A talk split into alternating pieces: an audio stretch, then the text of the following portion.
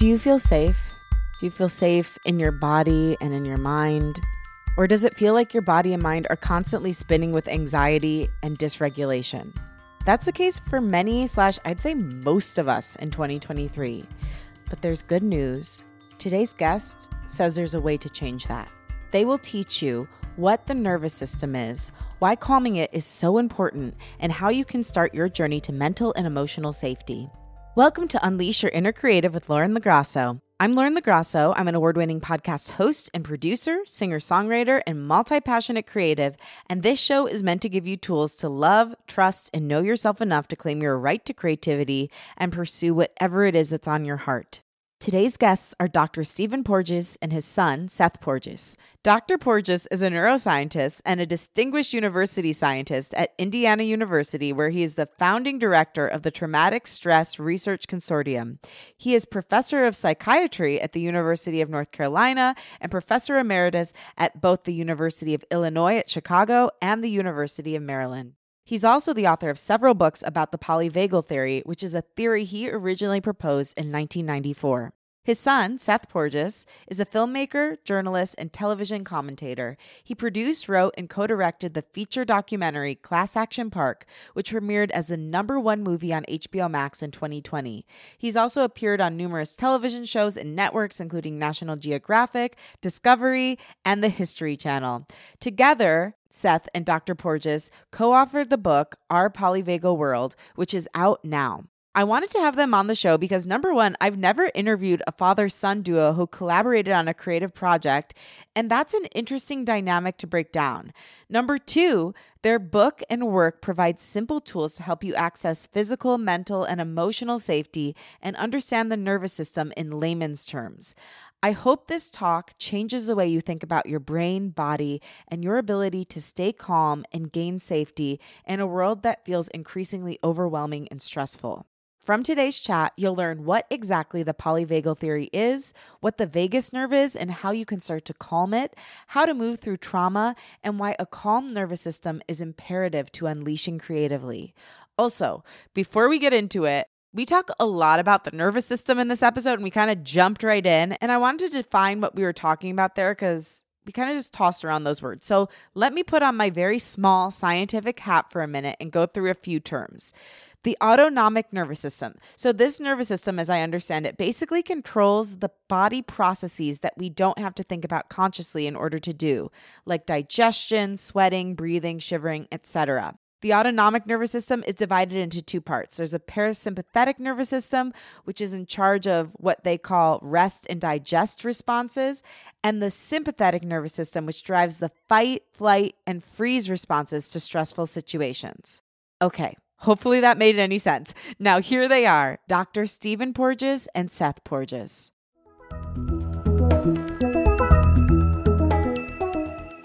I am so happy that you're both here, Seth and Stephen.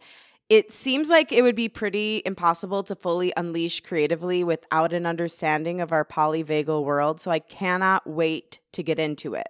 But before we get into the heavy science here, I'd like to get into the creativity and the beauty of making something with somebody that we love. I'm really curious how the idea for this book came about and how you two decided to work together. My dad here, Dr. Porges, uh, we don't just share a last name by coincidence. He he is my father. You know, he, he of course was the originator of polyvagal theory and has written many books himself about the topic. But it's pretty evident to, I think, anybody who's tried to read them, including me, that those books aren't uh, for humans. They're, you know, incredibly opaque, academic, impenetrable, very, very difficult to understand. And that was a shame because the information in it is so useful, so pertinent to all of our lives, just incredibly important. And it really was apparent to me that, you know, th- this was work in need of translation. It was work in need of a way of explaining it that normal people would understand. And just through dinner table osmosis, I had kind of picked up a, a, somewhat of an understanding of it and actually had been kind of giving lectures on the topic of polyvagal theory in a way that was really designed to make it understandable to normal people. And there was uh, actually, you know, I got some pretty great response from a video of one of them went somewhat viral. And it was really just reading the comments on that video that was like, we need to turn this into a book. So that that's really how it began. So, you know, I approached my father and I was like, hey, let's do this. And, you know, it's something we'd sort of talked about before, but it was just a matter of finding the time for both of us to say, all right, now's the time. Let's do it. And it just felt right. Well, to put it from my perspective, you have to view it from an academic. For academics, the most frustrating thing is the uh, barrier or boundary between your ideas and the community you want to impact on. So it was tremendous frustration for me not being able or have a voice that could communicate to others. So what I may think of as being very simple, others, you know, may not be able to understand. Uh, I may be thinking in a different way because there's decades of work underneath the, my research. And as a father, now we got to flip it from the scientist to the father. The scientist, academic says, love to have someone write this with me. Now, with as a father, a father really loves to see the creativity of his children. He doesn't really want to tell his child what to do. I mean, so telling Seth, I want to take your skills, your talents, your creativity, your brilliance, and funnel it through uh, the ideas that I spent my lifetime working. I just would never do. So I would basically sit back and watch Seth and his creativity write his his work, create movies, and have a great smile on my face in terms of uh, like seeing his creativity and being extraordinarily proud. So it wasn't within, I would say, my psychological makeup to say, "Hey, Seth, I really, really need your help to make this into a palatable narrative for people to read." And so I was very welcoming when Seth said he wanted to do this. I had a big smile on my face. Well, you can feel that throughout the book because it's actually, I was shocked at how much fun it is to read. I mean, I found myself smiling a lot reading the book, which I thought it was going to be, even though I knew, you know, Seth, you have such an incredible storytelling background. I was like, well, this seems like it's like a really heavy subject. And you did such a great way of infusing story, fun, and your connection into the book. And I'm curious from that point of view, what role did you each play in the creative process? How did you come together? Before we answer that, I want to kind of go back to what you're saying there because I think that's actually a really, really important point. You know, this is a book where the word trauma is on the cover, right? Yeah. There's just like innately heavy stuff that's going to be covered in this book. But I think both my father and I realized that a lot of books out there about trauma are actually really hard for traumatized people to read they're triggering they're heavy they're not fun and you know at some point you just kind of put it down and the goal we really had was to find a way of explaining this stuff and getting this information across in a way that that you could read it and not feel bad at the same time that was readable that was relatable that kind of infused because this isn't a sad story at its heart. It's a story of, of humanity. It's a story of hope. It's a story of optimism. It's a story of how we can be these altruistic creative generous wonderful social creatures. And that's a good story. That's a positive story and all of these systems in our body that make us feel bad, those systems are there for good reason. They're there to keep us alive at the end of the day. This doesn't need to be a hard story to tell the story of the body, the story of trauma, the story of these things. And so, really understanding how can we tell this story in a way that's affirming, in a way that even if you see your own experiences, maybe they're heavy or negative experiences, you can smile at times, you can laugh at times, you can realize that, you know what, maybe you're stronger for having got through it. Maybe these, these experiences are kind of what made you. And really just understanding the complexity of the human spirit Man, that sounds so hokey. Wow. no, me. but you you wrote it with a deep amount of compassion. Like yeah. I felt your compassion for me, the reader, when I was reading it. I mean, there was so much like, hey, you're not crazy. These things are actually happening. The things that you've been feeling your whole life that you couldn't really put your finger on what that was, that was something that was living inside you that we were literally built with. And here, now I'm giving you the tools to figure out what it is and what to do with it. And feeling heard in that sense is it's an awakening experience and it's, it's a joyful experience at times for people because a lot of the problems that come from from trauma is people unable to understand what's happening to them. The mystery that leads to sense of shame or guilt or feeling that what they're experiencing is abnormal there's something wrong with them and being told that like no this is actually normal. Like everything you're feeling is normal allows you to approach these things with less loaded emotions, truthfully, and the ability to deal with them for what they are, which is the natural response to whatever it is you went through. Yeah. Well, that really came across. Yeah, I'd like to kind of add to this that I'm not a therapist, but I was a scientist who was very welcomed into the therapeutic world. In fact, people used to say I was a researcher with a heart of, like heart of a therapist. But the real issue was I wasn't contaminated like many therapists were with this basically passionate desire to fix the damage that they saw. I entered it with curiosity. And in a sense, if in reading the book, you enter your own feelings with the same type of curiosity. You start living a life of wonderment about what your body does. What I often say when I'm on stage with my friends who are, uh, you know, very well-known therapists, I basically say it's not my day job. You know, I'm up here because of my curiosity of deconstructing and I'm learning from you and I'm learning from the clients and I don't have the internalized, uh, let's say, passion that I need to get out there and fix things because I'm really taking a different perspective. I'm saying when we understand how our body works, our body has the capacity literally to fix itself. So I start talking about the capacities that we have that we really can only touch those capacities when we give up our defenses, give up our hypervigilance. And anyone who's had a trauma history knows that they've been retuned to be more hypersensitive, hypervigilant, in danger all the time. So I'm just saying we have a core that we can really touch and we can explain it. Okay, so let's get into a little bit of that core here the polyvagal world. By the way, I just have to say, Stephen, Dr. Porges, like, you were so ahead of your time in 1994 why do you think the world seems ready to hear this now? Well, I'm not sure they're ready to hear it. Okay, so. well, I keep hearing people talk about it though. Like past three years, people are finally getting into the body and out of the head. Okay, they start attributing executive function and decision making to the vagus, and they kind of miss the important part of the dynamic communication between the brain and the body. So, trauma, we use terms like it's locked in the body, but in reality, it's locked in the system that is monitoring the body, which is really located in our brainstem. So, we literally have a surveillance system, and we need to think more dynamically as opposed to we have injured our vagus. The vagus is a wire. So, even though I'm really, you know, I, not only was I talking about the vagus in 1994, I was talking about it in 1975. I mean, I really want to go back. And I was talking about it as a system that when it gets disrupted, it's really the window into feeling stressed or anxious is telling you that you've disrupted your homeostatic functions. So if I were to summarize this journey, I'd say throw out words like stress, throw out words like anxiety, ask a different question. Is my physiology supporting safety or threat? And it's very simple. For people who are anxious or feel stressed out, their body is supporting, it's in a state of defense.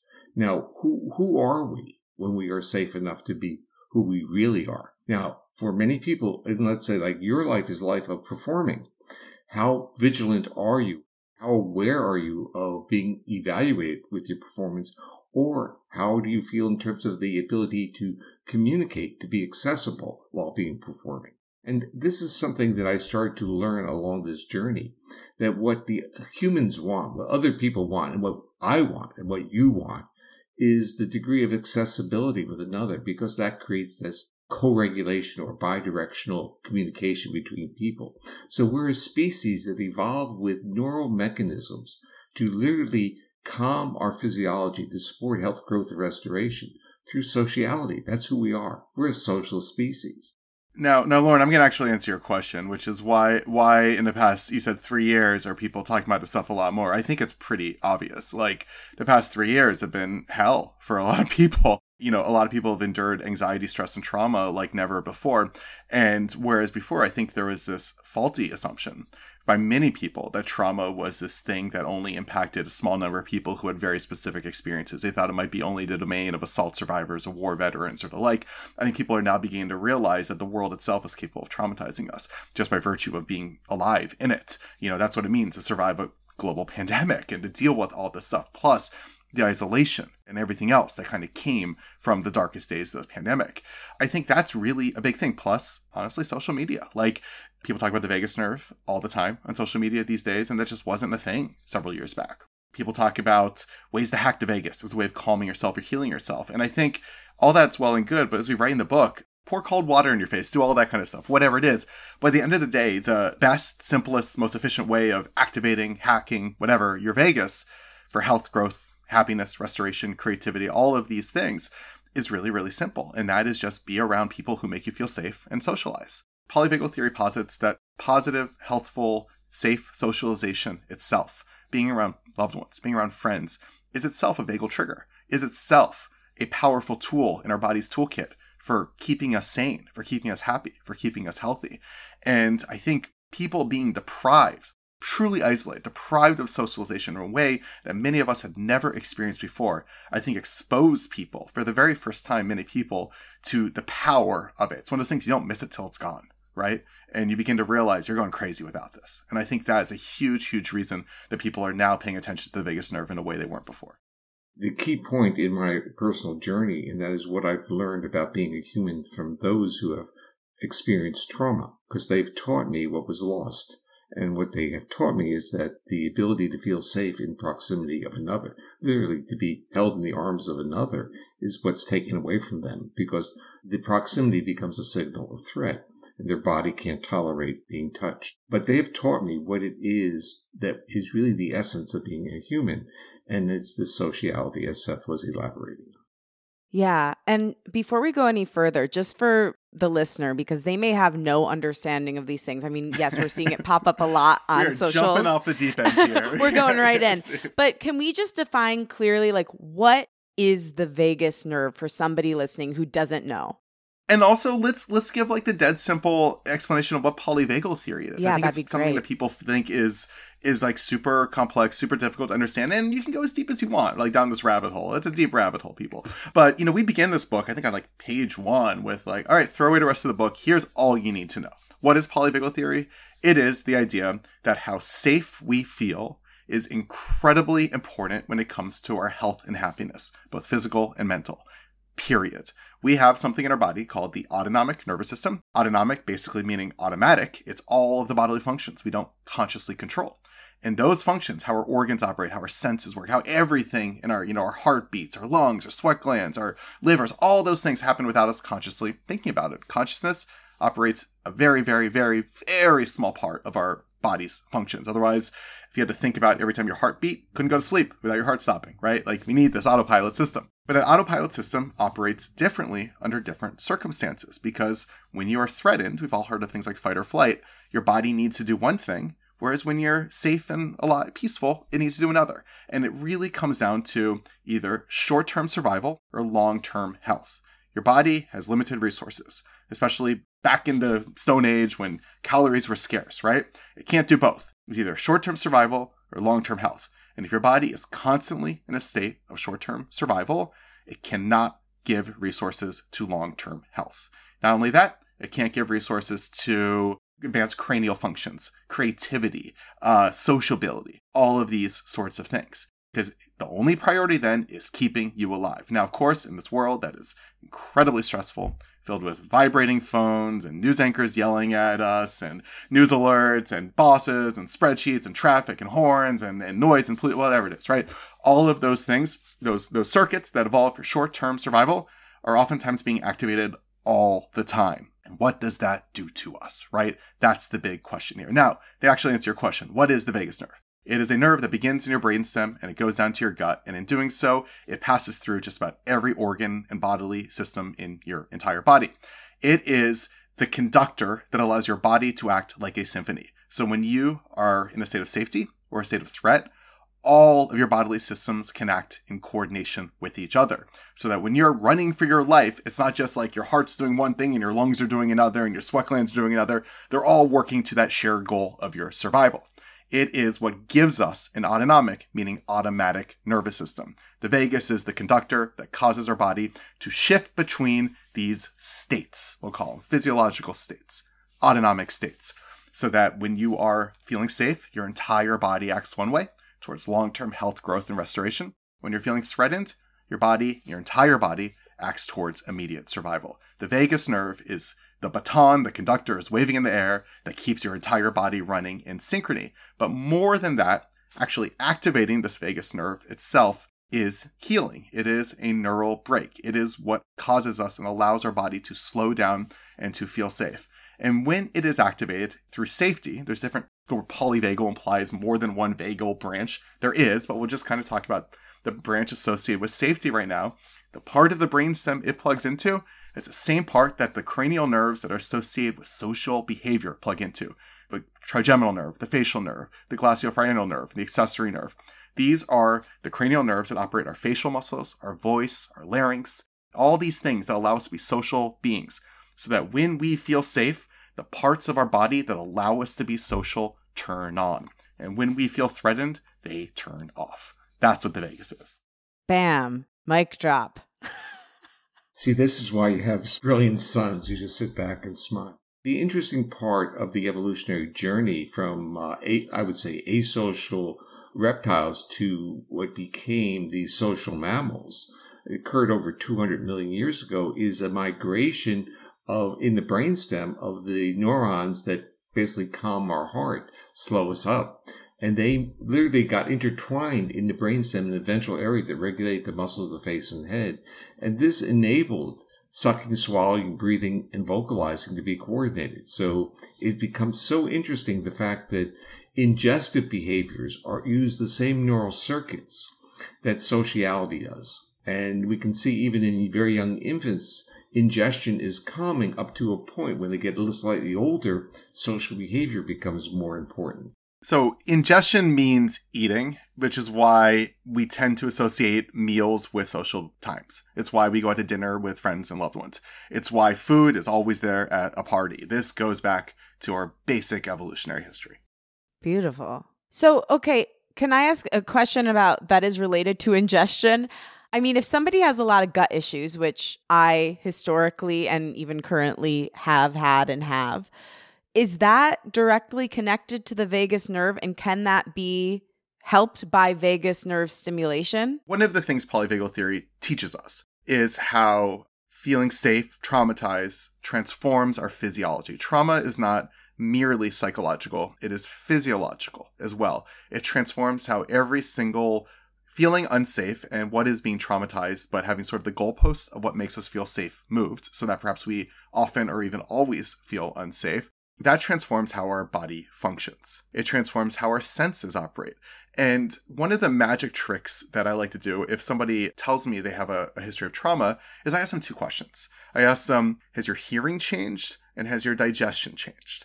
And most of them both say yes to one or the other, and also, how did you know that? It's because to them, these things were mysterious. They felt abnormal. They felt weird. And there's nothing scarier than something that feels abnormal, weird, and mysterious, right? And I explained to them, well, your hearing, as he was, Dr. Porges of talking about there, our hearing, our ability to hear is tied to our physiological state, whether we feel safe or threatened. When we feel safe, we have middle ear muscles that change position so they can filter the sound of human speech from a loud environment. If you're at a bar, I can have a conversation with you, even if it's pretty loud you can pull out human voice. The sound of human speech is special to our brains, but only when we feel safe. Because when we feel safe, our bodies are primed for socialization. They're primed to pick out these words. When we feel threatened, middle ear muscles change position, affects the tautness of the eardrum. This is a physiological shift that occurs. It's not magic, it's not witchcraft, it's a physiological shift that occurs. And so instead of picking up the middle frequencies of human voice, we're now tuned to pick up ultra low frequencies of predators, right? Because we're on alert now. Digestion, similarly, when we are feeling safe, our bodies can properly digest. Health, growth, restoration, digestion is a big part of that.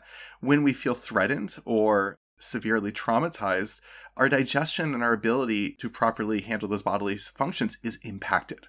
And I think it would posit, I'm, you know, I'm not a clinician. I hesitate to always give people any sort of actual advice about anything. You know, experiences may vary.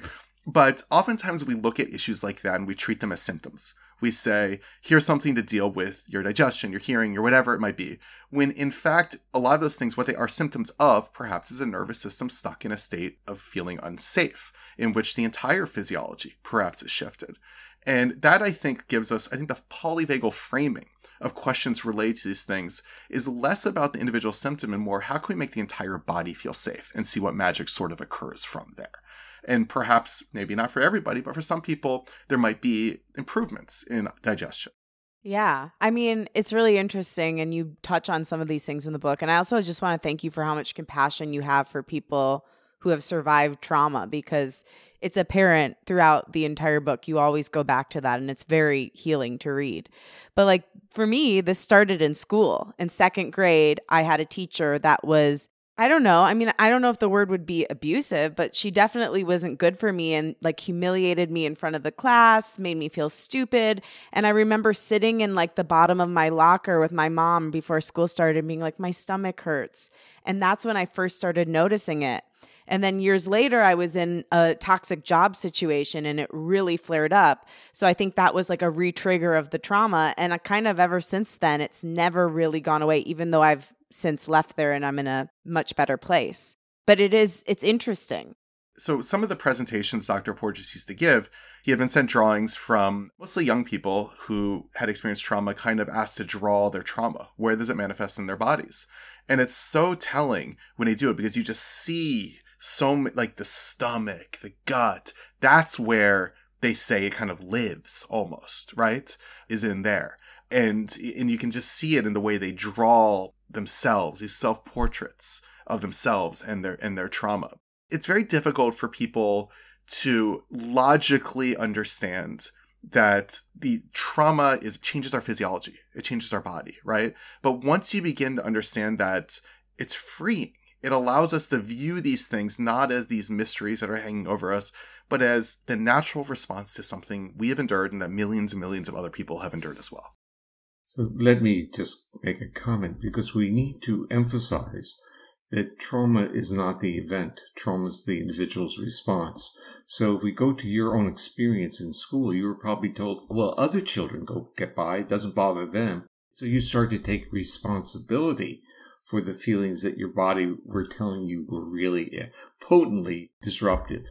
And that's abusive. You know, we don't have to say the teacher was. That's where the word neuroception comes in because it's a physiological detection of threat. It doesn't mean that you are truly threatened by something that society would say someone's trying to injure you. It's that your nervous system interpreted as bodily threat. And you then went into a physiology of self protection. And we have to really change our view. This is really important because I think we are very judgy oftentimes of people's experiences and what we constitute as traumatizing or worthy of using the T word, trauma, or whatever it might be. And, you know, I've heard people out there dismissively say that unless, you know, you were in war, you don't have trauma, right? And that's just a fundamental mischaracterization of what trauma is. Trauma is not the event itself, is how our nervous system responds to it and the changes that our body that occur from that nervous system response. And it's different for everybody. Everybody has an innate level of resilience, different resilience, right? And that resilience can change over time.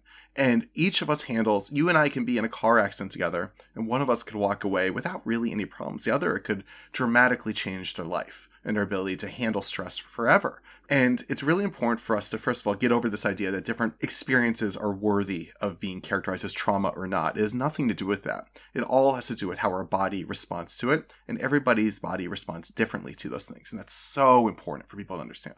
What I wanted to bring up was there's this question you talk about a lot in the book, which is the differentiation between how safe do we feel versus how safe are we? Why is that important? Because our nervous system has no idea how safe we actually are, right? Lightning can strike me at any moment. A car can come out of nowhere and hit me at any moment.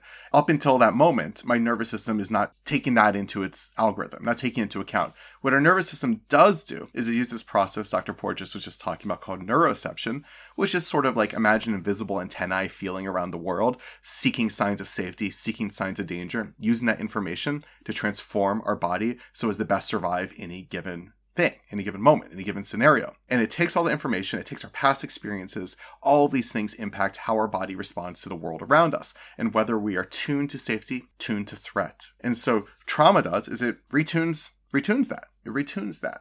And it has nothing to do with how safe we actually are. That's not to be dismissive of true safety matter.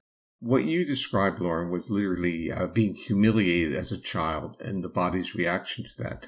It's actually a common theme where people get really a lot of the symptoms of PTSD from, let's say, workplace humiliation.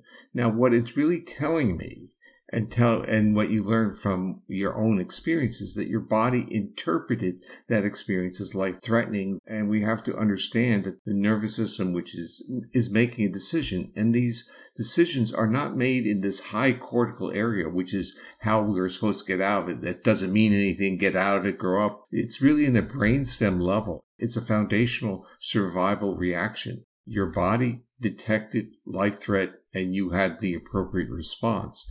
Now, the real issue is once you understand that, how do you now deal with it? So, what would be the appropriate response? The appropriate response is to, in a sense, not build strong associations between the classroom and those feelings so that you can go into the classroom by the way, school refusal is quite common amongst young children. And of course, a parent's perspective, and I was, I still am a parent. The idea is you want your children to say, Oh, that's not important. You want to say to them, go through it. Or we want to say, just toughen up and you'll, you'll get over it. And I'm not sure, actually, I know that's not the right way. I think we need to have a better understanding of what those features are that are triggering the nervous systems of our children. Yeah, and also, Lauren, you know, it, this is incredibly important too because many of the features of the society around us that purport to keep us safe may make us feel unsafe and really have an impact on us. You know, if you are a kid going to school and you're being passed through metal detectors and there's police around with guns and all these things, you're you're signaling to the nervous system this is not a safe place to be, and that's going to have an impact. You know, and we live in a world that is sort of, I think, dismissive of feelings oftentimes, often literally so, feelings that matter. Truth actually does. It really, really does. And a lot of the, the systems out there that purport to keep us safe make us feel unsafe. The more cynically minded among us might realize that oftentimes that's intentional because when we feel unsafe, we act differently. And sometimes the way we act benefits certain people. If you're scared and you're constantly looking at social media because you're doom scrolling, well, somebody's making money off that. We are incredibly engaged in content when we feel afraid, when we feel anger, when we feel outraged. And for media companies and social media companies that all they care about is engagement, well, the algorithm is really just deciding what it's going to show you based on what's engaging. It's going to show us stuff that makes you scared. Basically, piecework. So the, the notion was that if you motivate a person, meaning make them scared enough or hungry enough, and in, in basic studies, research or motivation with animal studies, you basically don't feed them. So they're hungry and that creates the motivation. And if they're highly motivated, they're more productive. But what they really meant was the productivity was greater activity, more lever pressing. Now, in the world that we're in, lever pressing doesn't solve complex problems. To solve complex problems, we need to access higher brain structures, cortical processes. We need to be able to think, to create, and to dream literally. And that requires a physiology that's not in a state of threat because the state of threat limits accessibility to certain cortical areas. So, okay, let's say somebody, or you could, we can use me for an example. Like, I have this trauma from a few different experiences in my life. What do I do about it? I mean, you give great examples in the book, but I'd love to share some with the listeners. Dr. Porges, you're the doctor. yes, please, doctor, fix me. The first step along a journey of self healing is an awareness of your bodily responses. So that's step number one. And it is not to interpret, but to experience. So we often have a reaction and then we try to deal with it. So like I'm stressed or you, you made me angry as opposed to my body's in a state of threat. And you now try to kind of experience it with wonderment. So it's not necessarily an easy journey, but the journey is to place some space between the reaction, the actual effect of the stimulus, and the behavior that you have. I call this a journey of re-embodiment, coming back into your body, because also linked with a lot of the trauma histories and disruptions is a degree of numbness. Now, numbness is a psychological term we use about not feeling our body, but really there's an underlying physiology, and that physiology is that we're turning off the communication, the feedback loops between the organs of our body and our brain. And that's why we start getting all these quote psychosomatic disorders. Those psychosomatic disorders, which now are called functional disorders or medically unexplained symptoms, are because you can't get a biopsy or an assessment of an organ that will confirm the discomfort.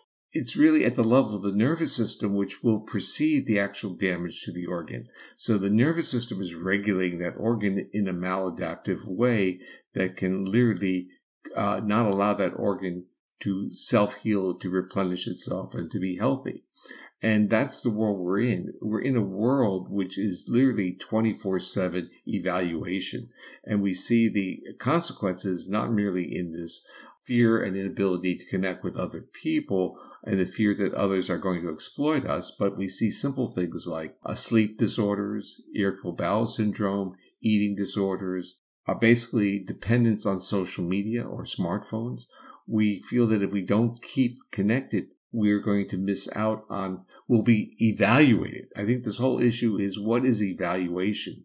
Evaluation is what other people think of us, but evaluation is going to a physician's office and getting a quote a test. And how do we feel about getting tests? We feel the same thing. We feel that same uncertainty of doing a final exam. We take exams at school. So everything in our world, or I should say everything, so much of it, the work environment, the medical environment, the educational environment is all about evaluation. And evaluation is a simple trigger to a nervous system. It's a trigger of threat. Now, it's not that evaluation is bad. It's just that we need some downtime from evaluation. So we need safety. We need time to co-regulate with trusted other individuals and many people have no one that they can co-regulate with. Can we define that co-regulation because people throw that word around a lot and I feel like I don't really understand what it is. Co-regulation is sort of the bi-directional way in which we both make other people feel safe in doing so heal them and they do that to us as well you know if i'm with a loved one or even just with a pet right who makes me feel safe a biological process occurs in which our bodies are able to shut down into a state of safety so that they can heal together. This is so, so, so immensely important to our health. This is why people with, you know, almost a million studies over the years have shown that people with strong social support networks do better through virtually every health condition you can imagine, mental and physical. This is why people who have dogs live longer than those without dogs. You're not going to fix it by prescribing more contact with people or dogs or cats because it's not the event. You have to be accessible to the animal. You have to be responsive back, likewise with other people. So our culture is so much about quantifying what's necessary to fix without truly understanding the process. So your question about what is co-regulation is really asking what is the process? The process is witnessing another in a way where you're not demanding, you're supporting the other. Now, when you have close friends or you have your own child or you have your own pet, you intuitively understand that your role is very simple. You're there to signal the other that they're safe enough not to be in a state of threat.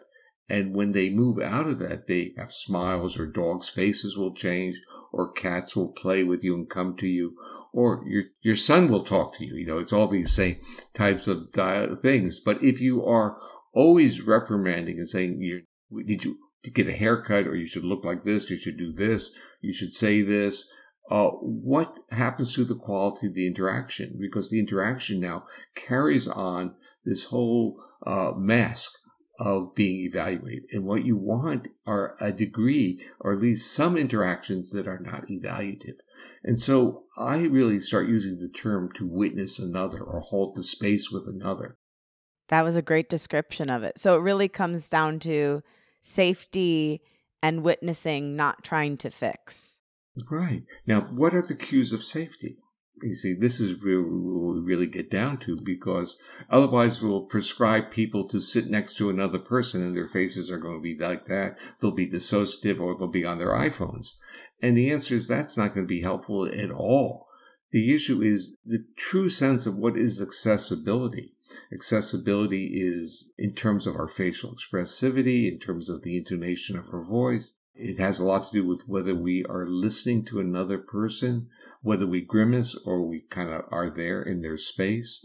And I think it's really a journey of learning how to be compassionate with another as opposed to literally running on the power and the strength of our empathic reactions to other people's pain, which often is a threat to us. So when we think empathy is this wonderful attribute, yeah, it's a good attribute, but we have to, in a sense, process our own empathy before it turns into a reaction to the person who is in pain. So it really means that if we're there trying to support someone who has been injured, we have to realize that our bodies may react to their injury. And so we have to process that, take that deep breath, and literally become that adult in the space and put the hand out to hold their hand. And there's a real set of issues. We really are not very good at that. We start yelling at people who are in pain and telling them to get over it and basically get some self control. So the part that when you brought up the question of co-regulation, it, it really has to be contrasted with self-regulation. And in terms of the history of parenting. It was always about the child developing self regulation. And if you co regulate, meaning support, like we're talking, you'd spoil the child. But in reality, the co regulation built a predictability of someone being there, being safe. And now the visual memory of being held in the arms of a loved one was what was now used to enable self-regulation. So when people who are in surgeries or other traumatic situations, often they carry with them a visualization of safety and love with, with a trusted other person. Beautiful. And in the book, you say the more threatened our nervous system feels, the more primitive our response.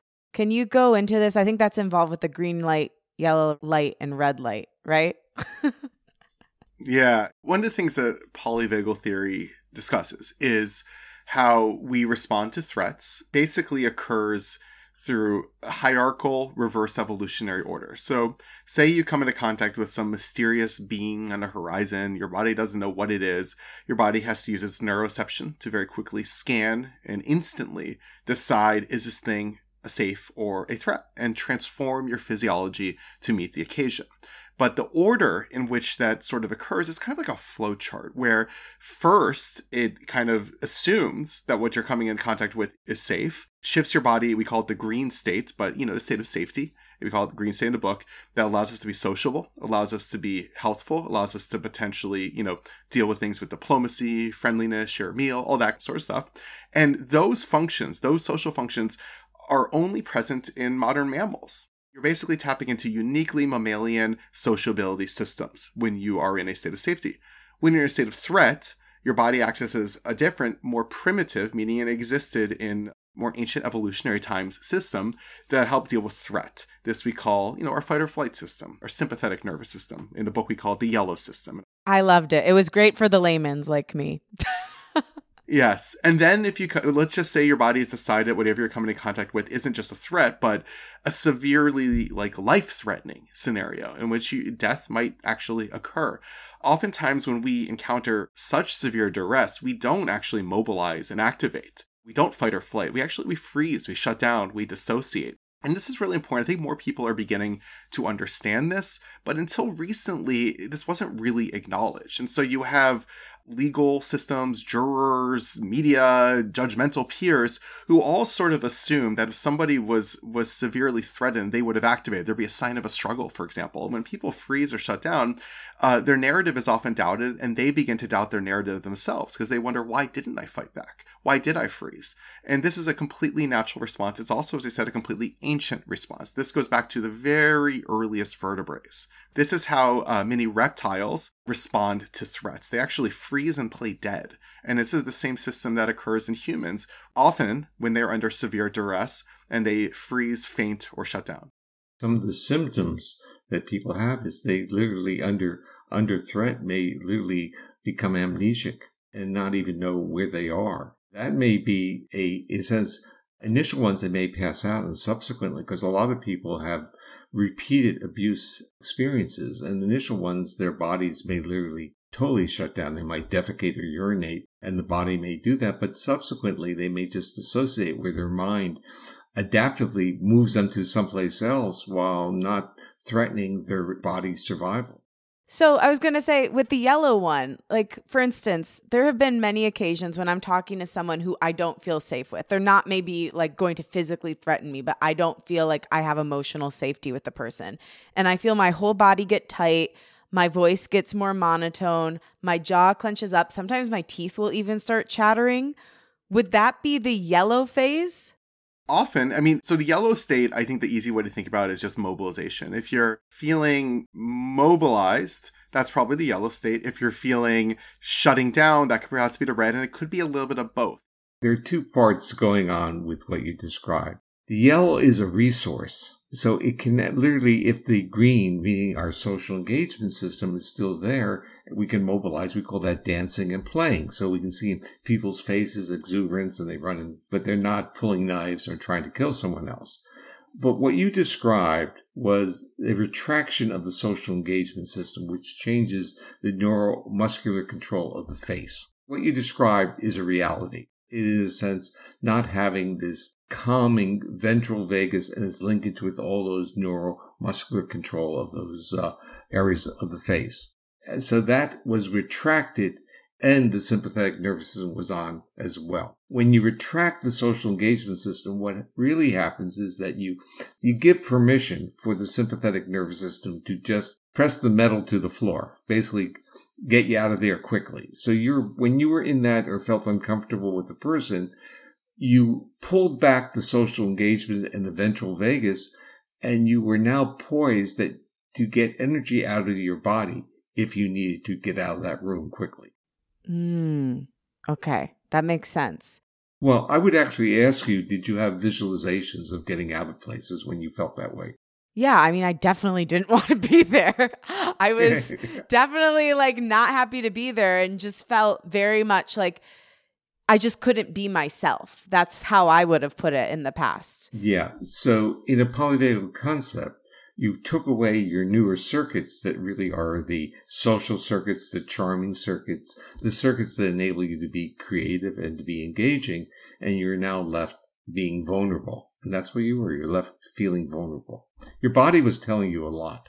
Yeah, I think my body talks. What I learned from reading your book is my body has always been communicating with me. I've just often ignored it or hoped it would go away. I don't want my body to go away, but the symptoms. Yeah, but that's part of the culture. The culture says, forget it, don't pay attention to it. And then you start seeing people having all these types of disorders, especially as they get older. Because when you're young, there's a lot of vitality, a lot of flexibility. But as my good friend Bessel van der Kolk said, the body keeps the score. So over time, there's a total retuning and there's literally a wear and tear of these systems. I mean, there's so much more to get into. I feel like we've been together for three minutes. Overall, people just need to get your book because it is a Bible for all these things. This was like a little drop. The book is the buffet. I do want to ask, because we only have a couple more minutes here, about the connection between all of what we're talking about in creativity, because you do go into that in a few different ways in the book theater, music. Can we speak to some of these things? What is the connection between this and creativity? It's just so simple when we feel safe, and only when we feel safe, are we able to access, fully access the parts of our brain that allow us to be creative. The end. That's all you got to know. And so that begs then the next questions. What are things that make us feel safe? That could be aesthetics. That could be being around people who make us feel safe. That could be just curating our environment, but really paying attention and understanding that if you want to be creative, you should also make sure that you feel safe. Doctor, anything to add?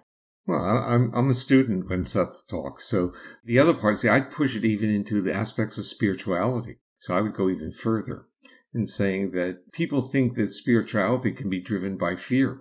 You know, that, that you're fearful, and that is spirituality.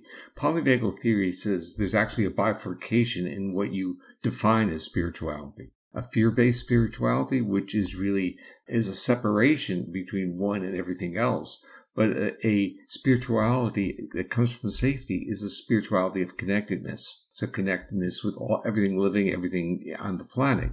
And, you know, we talk about that as being woo woo or kinky stuff, but it's how our nervous system functions when we feel safe. We're compassionate, we're benevolent, and we're more generous, and we're more open to variations. I would say diversity on all dimensions. So we become a curious species and not a self-protecting species. So the creativity the spirituality have a lot to do with whether we're like this or we're like this. And just for the listeners, what Dr. Porges was doing was he was opening his arms and saying like this, or then closing his arms and putting them over his chest and really tightening up and saying, or like this, when he was describing those two different ways of being. I like to talk about this being accessibility. But if you carry a trauma history with you, this is not accessibility. This is vulnerability. So we have to start looking at the people who don't feel comfortable with being creative or giving up because it's vulnerability to them. And so they, they try to do repeated types of behaviors, predictability. Our nervous system interprets predictability as safety. So even though it may be abusive, it's predictive. But something that is not predictive to a nervous system that has been injured, they don't want to go there. It's too much of a challenge, too uncertain for them. Mm. There's another part. Remember that this is my ventral part of my body. And when I'm in, quote, a ventral vagal state, where am I? I am open in my ventral side of my body. Now, if you have a dog or a cat and watch them when they go on their back, they're telling you what state they're in. If they are welcoming you to rub their bellies, which is the ventral side. Now, for mammals, especially social mammals, the ventral side is a sign of vulnerability. It's, you know, so the back, uh, we harden with our backs, we hunker down. It's metaphorically, but it's also a reality. This is mm. our hmm. vulnerable side of being injured. And ventral is front and dorsal yeah. is back. Yeah. Okay, final question, you guys. And again, I had, I'm not kidding you, like 10 pages of questions, but maybe you'll come back sometime. That would be great. Anytime. I love the father son dynamic too. Thank you both for coming on. This was so, so beautiful to see. Can we just give the listener a tool of breathing? You talk a lot in the book about breathing, about its ability to make us feel safe. What would be your best breathing tool to give someone? Yeah, I, I, before we do that, I think it's important people understand why breathing calms us down because we we you know you know our, our modern world is filled with people talking about breathing and slow breathing. It's like built into the Apple Watch now. That's the point we've reached. But I think very few people understand what's going on and why, and it's really really really simple and logical. And I think it's really important to understand because if you're somebody who might be dismissive of the power of breathing because you're like not into yoga or something, it's important to understand. I think on a physiological level what's happening, why this works, and why it's important basically again our autonomic meaning automatic nervous system controls most of our bodily functions all that stuff we don't consciously control like our heart all that kind of stuff. It also controls our breathing but breathing is unique in that it is the rare autonomic function that is both controlled automatically, but also something we can consciously take control of. If I don't think about my breathing, I continue to breathe. If I choose to think about my breathing, I can hold my breath, I can breathe out slowly, I can do almost anything I want. I can play an instrument, I can do all sorts of cool things. And that fact that it is an autonomic function that we can consciously control is what makes it so powerful because our autonomic nervous system acts in synchrony. When our heart beats fast, everything else kind of speeds up with it. So by slowing down our breathing, we are basically telling our body that we're not actually running for our life. And that signal of safety bounces up and down our entire body through our vagus nerve and slows down the entire body, including our heart. So, to answer your question, what can you do for breathing? Breathe slower, particularly exhalations because it's through the slow exhalation that you actually hit these vagal triggers with your breath, which causes this effect to occur where your entire body slows down into a state of safety. Focusing on the inhalation can be counterproductive. You might actually kind of do something closer to hyperventilation, which is sort of the opposite of what we're talking about. But, you know, slow breathing, particularly slow exhalations, will slow down your entire body by, by kind of getting in the middle of your autonomic nervous system and causing the whole thing to slow down. The vagal effect on the heart works during exhalation, and during inhalation, you literally lift the vagal brake off the heart. And you, as a singer, understand that because singing or playing a wind instrument, uh, you are obligated to exhale slowly and may find those moments of singing or playing the musical instrument especially comforting and feeling good. I used to make those statements when I gave lectures, and then uh, people got upset with me because they were string players and keyboard players, and they said, We breathe the same way. They were breathing with the phrases of music. That's how they breathe. And I was really saying, Okay, you can do that, but if you're a singer or a wind instrument player, you have no choice. And I often say that, that I was a clarinetist. Oh. I often attribute my clarinet playing as a, as an adolescent with my survival as an adolescent, that it enabled me to spend those, I would say an hour a day. I was a classical musician to literally journey through different physiological states of thought and contemplation while practicing. That is so beautiful. I can't think of a better way to end. The clarinet helping save a life and helping you it all connects, you know, it just to what you're doing now to creativity. Thank you. Thank you both for being here and for this work. Everybody please go get our polyvagal world. It is so so good. It's actually fun to read. It's like just soul affirming and also gives you tools to feel more safe in the world, which we all really need right now. Thank you both. Well, thank you, Lauren.